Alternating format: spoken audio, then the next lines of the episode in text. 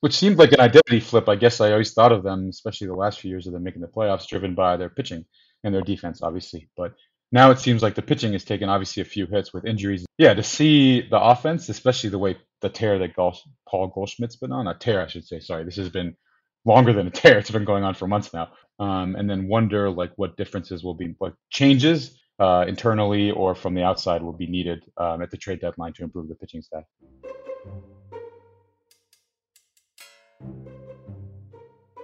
Hello, everybody, and welcome to the best podcast in baseball, brought to you by Closet by Design of St. Louis. I'm St. Louis Post Dispatch baseball writer Derrick Goold, joined this week, and I'm thrilled to have him. Um, I've wanted to have him on the podcast for a while because I've admired him from afar, shared many a press box with him, had great conversations with him, passed the time in Jupiter during the great summits that went nowhere for the labor negotiations with him, and that is, of course, the New York Times national baseball writer James Wagner. James, great to talk to you. Great to talk to you on, on this format, I guess. And, you know, after, yeah, doing the real life format for a while now, for years, uh, you know, restaurants, standing outside stadiums, um, sitting in press boxes, standing on fields. So, yeah, great to be here. And, and thanks for thinking of me.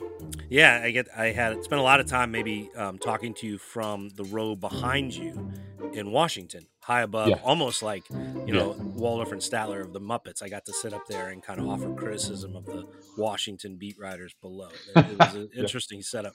So James has covered the Washington Nationals, the New York Mets, the New York Yankees, now doing national features and everything for the New York Times. Has covered labor negotiations, covered just amazing spectrum of baseball topics, and we're going to get to those, including your story on Cologne. But first. I want to talk to you about like, Bartolo or, or the scent. Oh, yeah. I'm, I, that's the tease. oh, okay, sorry. Yeah, no, that's okay. I'll let people wonder what I'm going to ask about. well, you you've had your fair share of no hitters. I I've covered one. I've covered multiple near misses, including the one that happened the night before we're recording this. Miles Mikolas goes eight and two thirds of no hit ball, loses it on the final pitch he throws, the 190, 129th pitch he throws. Um, the only no hitter I covered kind of came with an asterisk because it was Johan Santana's, and the next day they acknowledged that there was a double that Carlos Beltran hit in the game. So if we had replay, and then it wouldn't have been a no hitter. But mm. you've covered three, right? Yes, yes. Uh, one by Jordan Zimmermann, um, and well, I don't know if I'm blanking right now in the year. Give me a second. But then two by Max Scherzer um, in 2015. So I think Zimmermann would have been the year before in 2014. Well, what what was that like for you? You know, I, I had two different leads going. We're kind of doing a new thing with game story. So I had that curveball thrown my way as well, trying to figure out how to do a new style game story, but still capture the history of the moment. Yeah. Um, but I had two different, well, I'll be honest, I only had one lead going. Um, yeah. And then when it fell apart, I had to quickly rewrite, uh, um, you know, uh, it didn't happen lead. Yeah. Yeah. How, how, how did you operate that? I always wonder how much readers like care about like how the sausage is made, but I guess I'll explain very guess, detailed. I mean, yeah, you have multiple leads going at once. Uh, that he gets it, and then there's a certain amount of I guess we call B matter in this business, so the background, like how they got there, that still is important, the history, and that you could just copy and paste and have in both of them. Like whether he gets it or almost gets it, you can still have some of that in there. Uh, obviously, if he doesn't get it, you might have less because he, you know, obviously didn't do it. You could say it's the closest since X this happened. Uh, but in that sense, like uh, you know, maybe the literal how they got there that day. Uh, you know, they scored six runs, like what you would include in a regular game story. Um, that it was just like you know maybe he's on seven days rest with uh, concern about him throwing 130 pitches, like 129, I think. Uh, you could kind of weave that in there, and that'll be in both of them no matter what. But yeah, so you have two leads going. And this is one where I think you could take a step back unless something really dramatic, which one of them did happen in one of the ones I covered. So unless something really dramatic happens at the end, um, mm-hmm. you could just take a step back and write something sweepy, I guess you could say, uh, because it is so historic. Uh, Jordan Zimmermann's in 2014 was the first in Washington Nationals history because right. it hadn't been around that long. Uh, but it had a like an absolutely stunning play uh, in the ninth inning uh, where you know Steven Souza Jr. made the incredible catch on the final play of the game. Uh, this incredible diving catch, uh, all out effort to like seal the no hitter. And it was like, you know, so I ended up actually writing like a story just on that. And my colleague at the time, Adam Kilgore, wrote the game story. Uh, and then I focused only on um, the you know the catch because that there was it was such an incredible moment. There's always kind of like you know, there's just kind of that rule of thumb where that one defensive play or two that really seals it, like a really, really tough play. And so that could mm-hmm. always be an obvious sidebar, but this one literally ended that way. So yeah, there's that way to do it. And then the other two I've covered since um, were Max Scherzer in 2015, obviously a St. Louis native, area native. Um, and yeah, we've heard a little bit about him. Um, yeah, went, yeah. He also went to a nearby um, yes. four-year college. So. There was the one against the Pirates where, again, in the in near the end of the game, uh, yeah. he had a perfect game going, and Jose Tabata, you know, whether you, which depends on your point of view, either leaned in to take a slider oh, right, uh, right. on his elbow, and it would have preserved, you know, would have, you know, would have not been a, would have been a perfect game if, if not. And then so that turned into the controversy. So you ha- I had the lead of like he does it, and then it's not that hard to switch that one kind of quickly if you have the body of the story done. You just quickly have to like just slam it through. Like he, he almost threw a perfect game and then with X number of outs left in the ninth, it, you know, it was completely deflating. He goes from perfect game to still getting a no hitter. And so there's kind of that clash of emotions where he almost got something even rarer, but still got something fairly rare. Um, and then the one that same season, doubleheader last weekend of the season, he no hit the Mets at Citi Field. Uh, I covered the first game with the game. I did the game story in the first game, and my colleague at the time, Chelsea Janes, did the game story the second game. Um, and also the manager was in the hot seat, so I think I was making phone calls and uh, mm. preparing to cover and report that. She wrote the game story for the second game in which he no hit the Mets, uh, that doubleheader. And so, yeah, he's had one hitters that I've covered where I was freaking out because I didn't have anything on the page in the seventh inning because the you know all of a sudden you look up it's the seventh inning or fifth inning because he's just blowing by the Milwaukee Brewers. Um, and he sometimes has said that that's one of his best games, a one hitter, like it was like 16 strikeouts in Milwaukee. He was just mowing these guys down. And then in 2016, he had a 20 a 20 strikeout performance, which is incredibly rare, and he had the opportunity to set Major League history with 21, um, and he didn't didn't do it, but he had that last inning. So you're also that's another historic moment where you you have it ready, you have it like you write it as if he's going to break it because he had he had such a prime opportunity to do so, and then you just kind of tone it back down if he just just ties the Major League record, which is still 20 strikeouts. That was unbelievable too. So yeah, how much do you feel kind of the weight of of the moment there trying to capture, especially I mean, is there were times where it seems there probably still are times when he comes back from his injury where it seems like Scherzer's on the threshold of doing something great every time he releases. Yeah, even at, yeah, even at his age last year with the Dodgers, um, yeah, with the same game that he got three thousand, he had like a no, he had a no hitter going. I think. Um, yeah. I remember, remember, it was at that same game. Um, but yes, he, even at his age, like his age, sorry, uh, his late thirties, he can still do this, uh, given his mastery of his body and then obviously his command in his pitches. But yeah, you do feel the weight of the moment. It can be kind of crippling if you focus on that only. I guess you just learn with time, and you've done this longer than I have to, I guess, tone it down or channel that. Um, and sometimes, you know, like maybe you're just feeling it that day, writing wise, you're not feeling it. But I mean, as I always tell myself, worst comes to worst. If all else fails, say what happened. And saying what happened, describing the dramatic moment, you know, like uh, how he celebrates after he gets the final out, like mm. a quick paragraph. You can you can lead that way if you need to uh, when all else fails, just say what happened, and you can lean on the kind of anecdotal, observational things if if the words aren't hitting you like with the big sweep, I guess if that makes sense. I have never been accused of toning it down.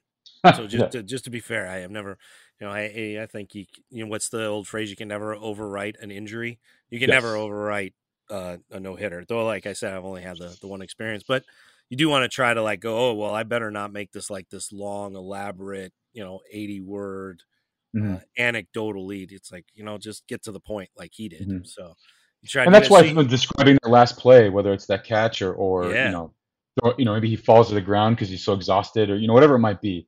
Uh, I think in his case, sorry, I always say his name wrong, uh, pronounce it wrong. Uh, right.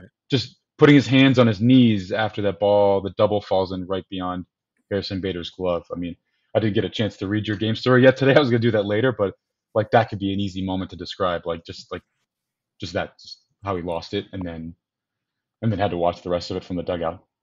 We we're trying something a little different with game stories, so people who listen to the podcast and also read the coverage will notice that like the immediate game story that goes up is kind of more like here are moments in the game, here's some background on those moments, here's how they worked in concert to create the game, but it's kind of like a sampler you can read a little bit. We, you know, it's observations from the writer.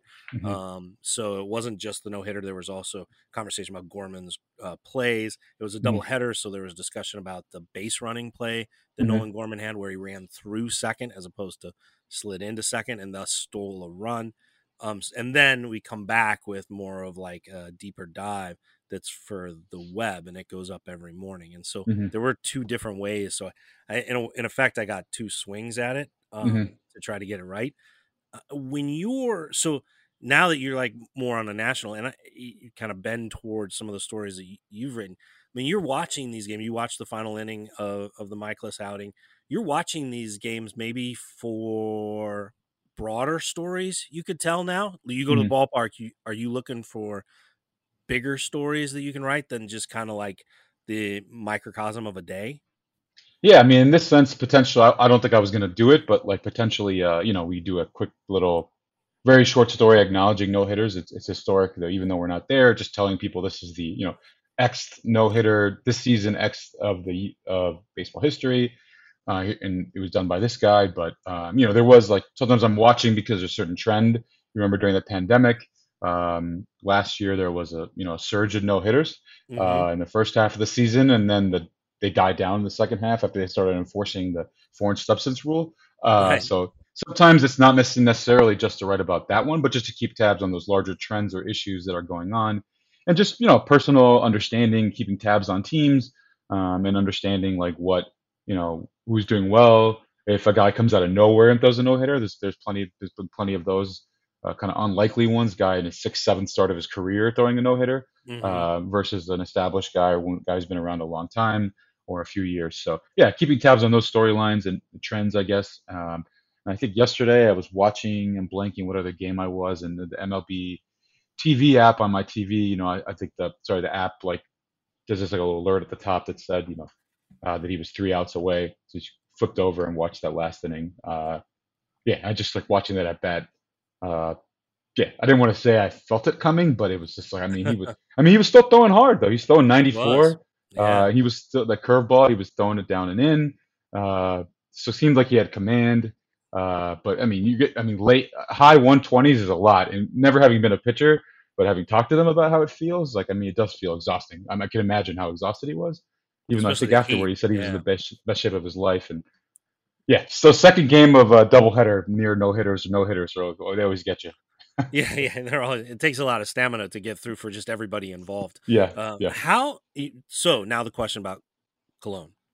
Sure. You worked for. Is it fair to say months on this story about why there's such a I don't even know how to describe it. Why players smell so aromatic on the field? Is that a good way to put it?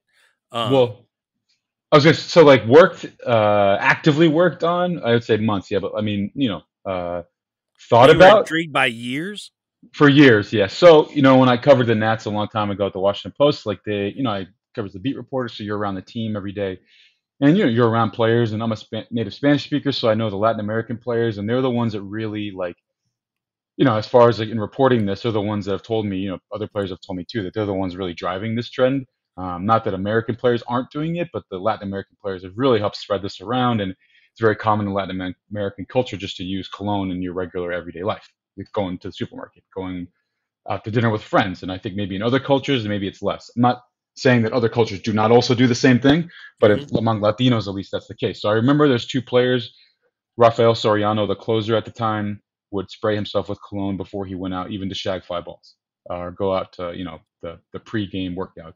And I, well, I remember joking around with him. I was like, "Why are you doing that? It's you know the game. Like even even if you're gonna do it, like why for practice and not the game?" Uh, and then another player, uh, Miguel Gonzalez, uh, mm-hmm. former closer. He's a reliever. He was on the team at the time. He used so much cologne, perfume, scents that you would shake his hand, and you go out to watch BP. So you're not going to go like wash your hands immediately. You're just shaking his hand, and like hours later, your hand would still smell like what he smelled like because he had so much wow. of it on. Um, so I remember like I just so filed that story, away. This story quite literally stuck with you. Yeah, but I never thought to like turn it into a story until last year in the playoffs. You know, I knew of these anecdotes and I joked around about them for years.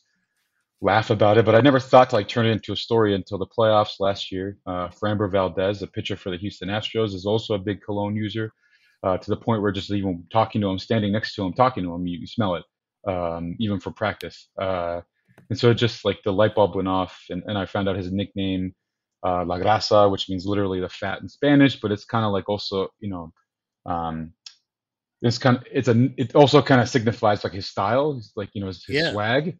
Yeah. Uh, and so it's like this is kind of funny. Like I filed it away, and I was like, you know what, uh, I'm gonna do this. So spring training, uh, as I'm going bouncing around writing other stories about teams or players or trends or news, uh, yeah, I just would stop a player and ask them about this, and just you know, as I made my way around, get as many voices as possible to collect as many of the funniest anecdotes.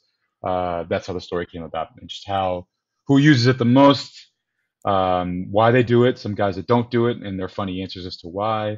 Uh, how a few players use perfume, such as you know Victoria's Secret's cologne, and, and they swear by it, and they, you know, like Alcides Escobar and Salvador Perez when they were Kansas City Royals used it every day uh, for years, and they won a World Series doing so.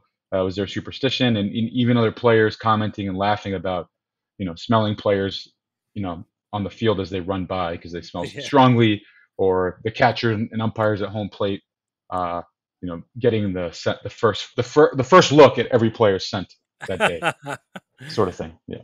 How enjoyable was it? I mean, was it was it difficult to get the guys to open up about it, or how? Oh, no, how- no. okay. No, no. As you can imagine, you know, like you know, not that we shouldn't be asking them baseball questions all the time. That's their primary job, and that's what our focus is. You know, that's we cover them for what you know their performance on the field or not, um, and what's going on with the team. You know, those larger issues. Uh, but you know, they do appreciate every once in a while, as you know, uh, talking about themselves or something kind of more offbeat or something in this case, which was funny and also cultural. Uh, and so, no, it was not hard to get them to talk about this. Uh, a lot of laughter reporting it and a lot of laughter writing it. Uh, we had some fun with it too, I think, and hopefully the way we presented it online, uh, things like that. Yeah. And just, yeah, just a way to show a different, you know, behind the scenes slice of baseball culture and baseball life. Um, and also, you know, to write about a different scent or sorry, a different sense of, you know, a sense of smell, uh, that, that, you know, players, other maybe, sorry, fans and don't get to see or feel or smell or, or hear, uh, at the ballpark because they're not on the field around those guys. Yeah, they don't get close enough to get a whiff of, Yeah. of this kind of news, right? Yes, that's one way to put it. Yeah, there's a lot of ways. Which I was, you know, I thought about kind of slipping more puns in there, but I, you know, uh, in the story, I didn't really put many in there because I just let the kind of comments and jokes and beat and anecdotes carry themselves. I didn't want to Yeah. put Get some of the puns in there, but Yeah. man, at one point I had a few in there, and I just like I took them out. So yeah, Well, you I you, admire. You, could smell coming from a long, a while away. You know, ways away. That too. I, I admire your discretion. I would not have been as strong. I would have not been able Yeah. to. Uh, Yeah, I would have. I would have held my nose and plunged in to all the puns. So yeah. I, I mean, you talked to like experts too, and I didn't include them in the story about. oh, know, really? Wow. powerful sense of smell and how you know how strongly it's tied to memory and emotion, perhaps Yeah. even more than other other senses. Senses, sorry, um, and how you know your body gets conditioned to a certain smell. So you put on the same cologne every day. After a while, you're not going to smell it. You're so used to it. Your body's conditioned to it. But it's Ah, more maybe the mental aspect of the doing this. This is my routine. This is I'm getting. This is special. This is getting in the right frame of mind for me, and that's Mhm. why I do it. Uh, but it's still, as experts told me, like it's still some co- subconsciously triggers a part of your brain that triggers then those emotions in ways that maybe other senses don't do. And so I had that all stuff, all that stuff in there too. And we just had to chop it. The story would have been unwieldy and too long. But there was I, I loved it. I mean. I, yeah. I, th- I thought it was enjoyable. I love the design aspect where they had the baseball cards with like the scouting report on the perfume Yes. profiles and stuff Yeah. like that. That was, that was sharp, and that's still available at NYT time or NY Times, New York Times website, and on the app. There, you can also find James' story where he went to a salsa club with Toronto's manager, right? Yes, yeah, Yes. Charlie Montoyo. I don't, I don't, uh, no, I don't know how familiar the your listeners are to Well, American. the with uh, Jose Oquendo. So he That's was right. on Jose Oquendo's World Baseball Classic staff, and actually, Yes, Oquendo will send Montoyo salsa music. That's Oh, something wow. that he's done for years. So yeah, that story's there. You you have like a broad beat now, and you can find stories throughout the country and around the world related to baseball. So naturally, the biggest story in baseball is in your backyard, right? And that's that both New York teams are good. Yes, yeah, uh, both records. You know, best records in each league. I think as of even still this morning, uh, still the best record in each league. Uh, and just yeah, it's like you know, I think you know last year there were hints of this too. Um, you know, the Yankees maybe weren't in the same position, obviously leading their division, but they were good enough to make the playoffs. And the Mets were in first place for four months of last season before they fell apart. Uh, so th- this is, you know, there's hints of this, or it's happened before, as you know, the Subway Series, World Series, a long time ago.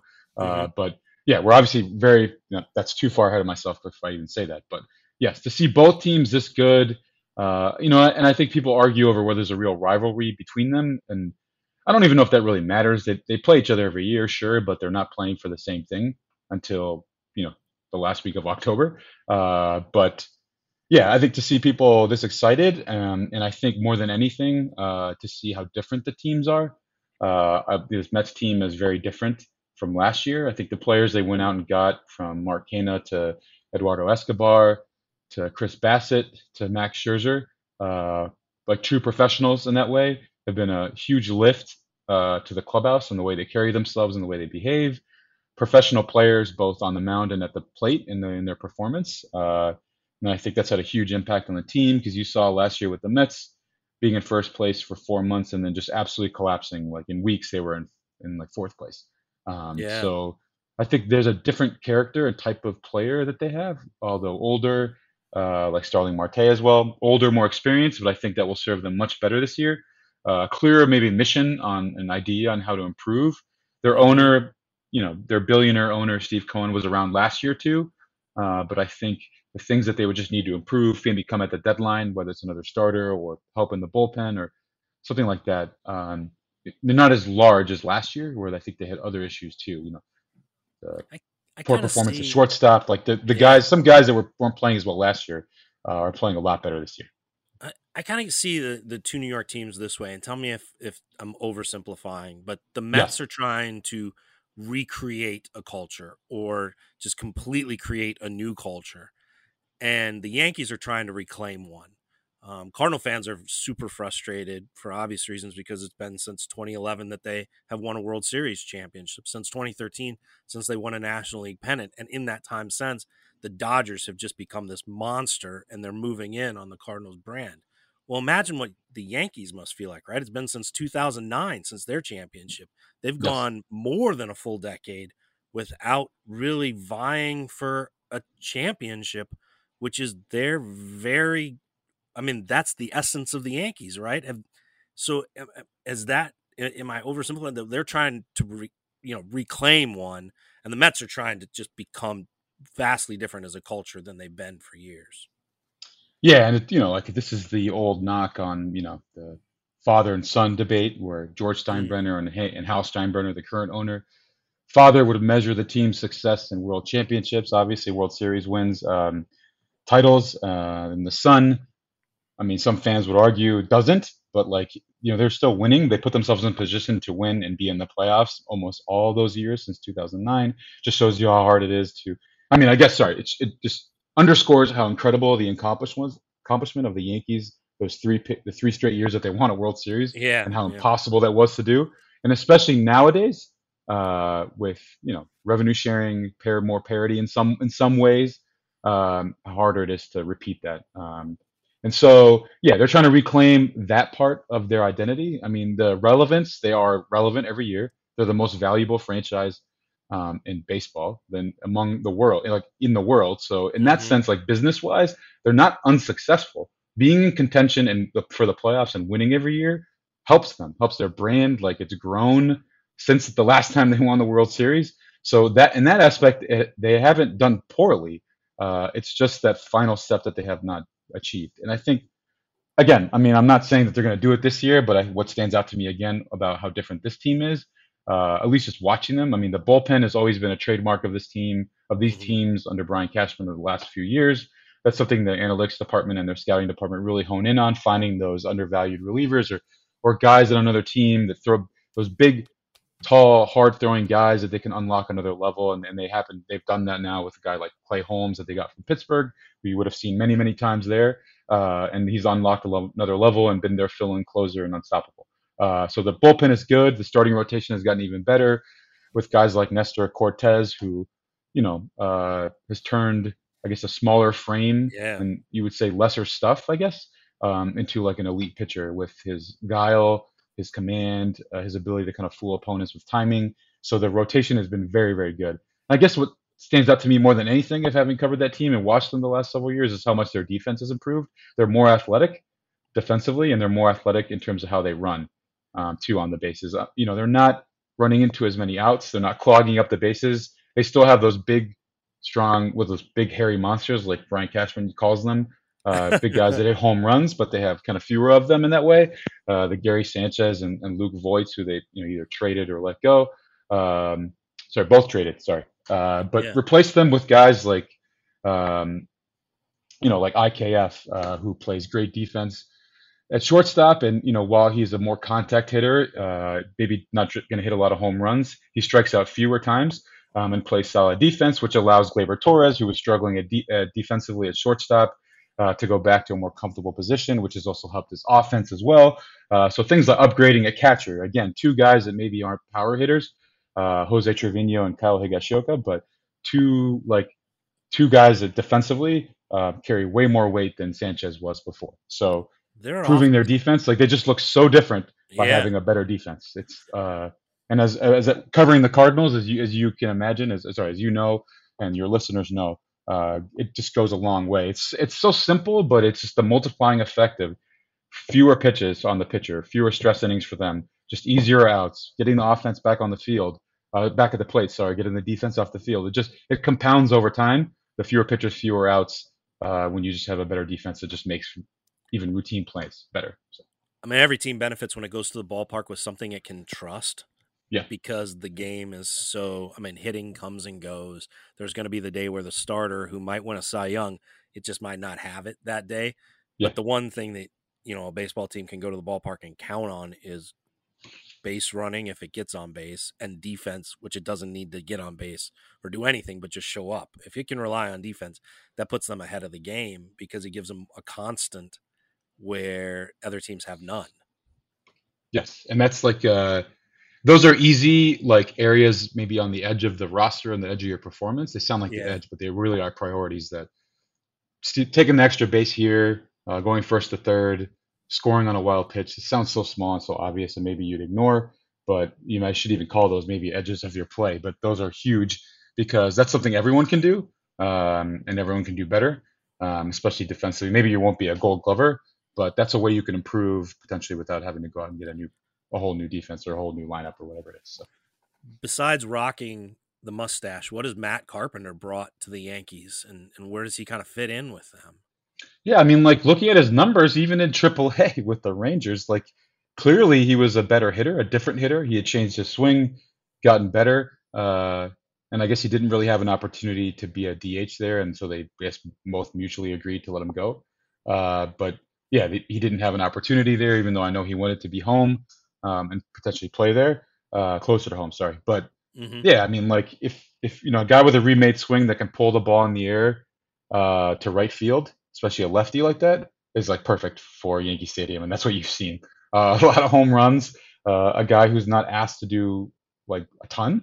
Uh, you know, he's not maybe the starting third baseman like he used to be, uh, but he is a role player who will hit you those home runs just down the line um, at Yankee Stadium. He- So he's hit some into the second deck. I don't mean to shortchange him either, but uh, yeah, that style of hitter, uh, you know, adding more balance to the lineup, which the Yankees had tried to do and have done, and now helps as a left-handed hitter in what was normally and previously a very right-handed heavy lineup. The Yankees are off to just a remarkable start. Um, you mentioned the rotation, a big part of that, the offense, a big part of that. Uh, You know, Aaron Judge, a huge part of that, who is still yet to reconcile his arbitration case with the Yankees. So that still hangs out there along with his free agency. Are they good enough to keep this? I mean, uh, are we looking at not just the best team in baseball, but one of the best teams in recent years? Is that what we're watching possibly? I don't know if I'll go that far. and I know their winning percentage right now is incredible. It's like what seven thirty eight. Like I mean, that's a really. I mean, that's like what hundred and I, I forgot to do the math this morning. What 110 plus wins? Yeah, I pace mean, I it's think that they're record setting. Yeah, yeah. Uh, I mean, what, so they would beat the Mariners uh, Mhm. record. Uh, Yeah, I mean it's incredible. Well, they I'm would beat the seven fourteen of the most recent Yankees team that went out and won 125 games total. there you go. So yeah, I mean I, I don't know if I'm ready to think about that way. I mean, even though I think I should. I mean, we're still not halfway through the season. Um, yeah, I don't know. I mean, they are playing at an incredible rate. Um, you know, they let me double check. I think they lead everyone. They lead all of baseball in uh, uh, run differential. So Yeah. clearly, all the things we were talking about, allowing runs and scoring runs, um, they're doing it better than anyone else. So it's a very well-rounded team in that way. Uh, yeah, I'm not sure if I've thought about it that way, even though I probably should think about how, uh, you know, how far they will go and if they'll set those records. Uh, I just think by far when I watch them every day, I think I saw the stat yesterday that they have the most come from behind wins in baseball and the fewest uh, come from behind losses. I guess so. Like it just shows you that like they um, they come back to win games and they don't give up games uh, when they're ahead. So that just shows you that like they're a very solid all around team um, that has not imploded yet, and they haven't really hit a tough stretch per se. Uh, they've had a couple losses here and there, but not hit that long losing stretch or even a short losing stretch uh, that you'd expect any team to hit. So I know I'm probably not giving you a straight answer. I just No, don't know. that's fine. Uh, they just they they just all around look better than I remember in recent history for sure. one of the more remarkable things that I've seen here locally over the past few days, is, you talk about come from behind wins, is, is the Cardinals were down five. They came back to beat the Pirates, and then they sweep the Pirates in a, d- a doubleheader. And it's like, well, you know, the Cardinals are in first place. They've they've uh, they've heightened their lead in the division to two and a half games. But here's what struck me is they've won three consecutive against a Pirates team that just looks overmatched. And the Mhm. Pirates are in third place in Mhm. this division. What's the view from afar um, from the capital of baseball this year of the Cardinals and what maybe, you know, th- this specifically this race in the NL Central, how how it could play out with three teams just already bowing out. Yeah, and that's the toughest. I mean, coming from the team we just talked about, the American League East, where three teams, I think, at the playoffs started today. The top 3 Mhm. teams would, would claim would claim a spot in the playoffs. Yankees, uh, sorry, four of them. Sorry, Yankees, Toronto, Tampa, and Boston. Uh, so it's, I mean, it just shows you how impressive what the Yankees have been doing is. Sorry, they've been doing given the Mhm. division they play in. Yeah, and then like you know, you can only play who's in front of you, and it's not you know the Cardinals' fault that the Pirates, Cubs, and Reds have packed basically you know folded, uh, not not tried this year. Uh, you know they're still rebuilding, or they've gotten rid of a lot of players, like in the Reds case. Uh, but yeah, I mean, like I'll see Milwaukee tonight. I'm gonna go to Citi Field and see them. Um, so I guess I'm surprised that they've been hitting the ball uh, because I was concerned that that was an area of theirs as had been last year in the playoffs in the 2nd Mhm. half of last season. I'm not sure how that was going to hold up for them this year. I know injuries now is their other concern too, but yeah, I was watching the Cardinals. I mean, I always figured it would be those two teams, Milwaukee versus St. Louis. Uh, potentially Milwaukee with the edge, just giving how strong their starting rotation is.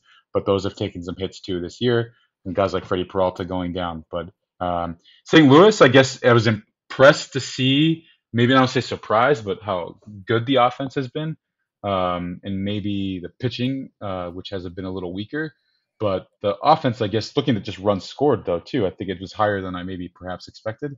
Mhm. Um, you could correct me if I'm wrong there. But no, it is. I mean, yeah. it's a, it's a, it's they have been subpar, below average for three years running, and this year they're in, near the tops. I mean, they're they're they rank alongside where well far above what they have recently, um, in both runs scored, but also performance. They're also near the bottom in strikeout rate, Mhm. which stands out. So they're hitting the ball harder.